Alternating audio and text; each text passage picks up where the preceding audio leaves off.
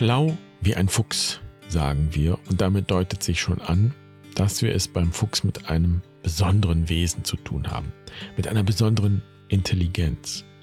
Und in der heutigen Adventskalenderfolge geht es genau um diese Intelligenz.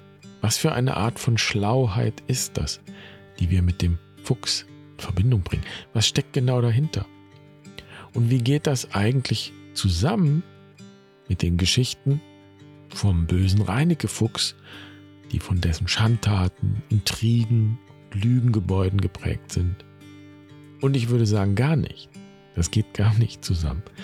Die Erzählung vom Reineke stammt aus dem 15. Jahrhundert, also aus einer Zeit, in der in der christlichen Tradition unzählige Tiere als Komplizen des Teufels dargestellt und schlecht geredet wurden. Zeit für einen neuen Blick auf die Tiere und jetzt heute auf den Fuchs. Und da lassen wir auch heute wieder unseren Podcast-Gast aus der Vergangenheit zu Wort kommen, der den größten Teil seines Lebens in direkter Nachbarschaft mit den Tieren des Waldes gelebt hat und so auch mit den Füchsen. Und damit herzlich willkommen bei Barfuß und Wild. Ich bin Jan. Schön, dass du dabei bist. Ich freue mich, diese siebte tierische Weisheit mit dir zu teilen.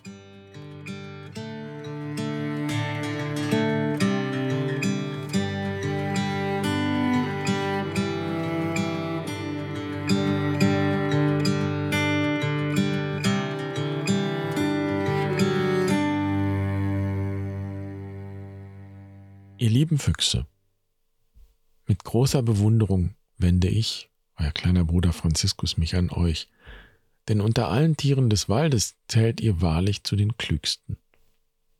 Jedes Kind weiß schließlich, was ein schlauer Fuchs ist. Ich bin mir allerdings nicht sicher, ob wirklich alle sagen können, worin genau eure Klugheit besteht. Kann ich es? Vielleicht gründet die Unsicherheit darin, dass ihr euch normalerweise den Blicken anderer entzieht. Wenn wir einander begegnen, dann geschieht es, weil ihr es wollt und nur deshalb. Da bin ich mir sicher. Ihr bewegt euch nämlich mit großer Eleganz und Leichtfüßigkeit durch die Wälder. Bemerkenswert ist dabei eure Achtsamkeit. Nicht das kleinste Geräusch, keine Bewegung und kein Geruch, sei er noch so unscheinbar, entgeht euch. Und ihr habt uns Menschen daher wohl schon bemerkt, wenn wir den Wald noch gar nicht betreten haben, so scheint es mir. Diese Achtsamkeit möchte ich von euch lernen, liebe Füchse. Den achtsamen Gang, den achtsamen Blick, vor allem aber den weiten Blick, der nicht nur das Naheliegende wahrzunehmen vermag, sondern das Große und Ganze. Also nicht nur den nächsten Baum, sondern den ganzen Wald. Nicht nur dieses oder jenes Tier, sondern die ganze Waldgemeinschaft. Ihr habt unter uns Menschen einen schlechten Ruf. Manche nennen euch Reinecke und erzählen Geschichten von euch, in denen euch jegliches moralische Gespür fehlt. Und ihr daher alle gemeinschaftlichen Regeln brecht, wie es euch gerade gefällt. Ich glaube immer mehr, dass das ein Missverständnis ist. Manche sagen, dieser schlechte Ruf gründet darin, dass ihr gerne den Bau anderer Tiere bewohnt, zum Beispiel den von Dachsen oder Wildkaninchen. Und ich müsste eigentlich sagen, dass ihr mit Dachsen und mit Wildkaninchen wohnt, denn ihr stehlt den anderen nicht einfach die Unterkunft, sondern lebt oft als Untermieter in Frieden mit euren Gastgebern, ohne ihnen zu schaden. Wenn es also heißt, dass ihr listig und schlau seid, dann bedeutet das nicht, dass ihr bloß den eigenen Vorteil sucht. Nein, List und Schleue stehen für etwas Größeres, ein Bewusstsein, das tiefer und weiter schaut. Wäre es übertrieben, von einem kosmischen Bewusstsein zu sprechen? In jedem Fall preise ich die Weisheit, die euch erschaffen hat, und möchte lernen von eurer Achtsamkeit, mit der ihr durch die Welt geht, und von eurem weiten und tiefen Blick, mit dem ihr auf alle Dinge schaut. In Liebe und Dankbarkeit bin ich, euer kleiner Bruder Franziskus.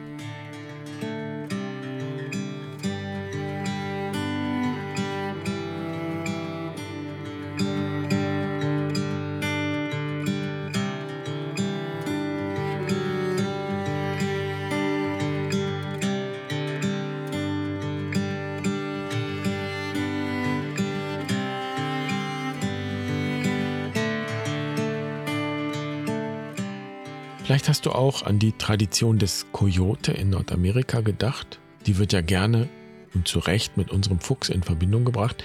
Und gerade die Coyote-Geschichten können uns zeigen, dass es sich bei der Schlauheit und List, von der beim Fuchs die Rede ist, um so etwas handelt wie ein besonderes Bewusstsein für die Wirklichkeit. Ähnlich wie es in unserer jüdisch-christlichen Schöpfungsgeschichte über die Schlange heißt, sie sei klüger gewesen als die Tiere des Feldes. Diese Klugheit oder eben List, so wird das auch oft übersetzt, die hat nichts mit Lüge zu tun, sondern mit der Fähigkeit, tiefer zu blicken und auch weiter zu denken.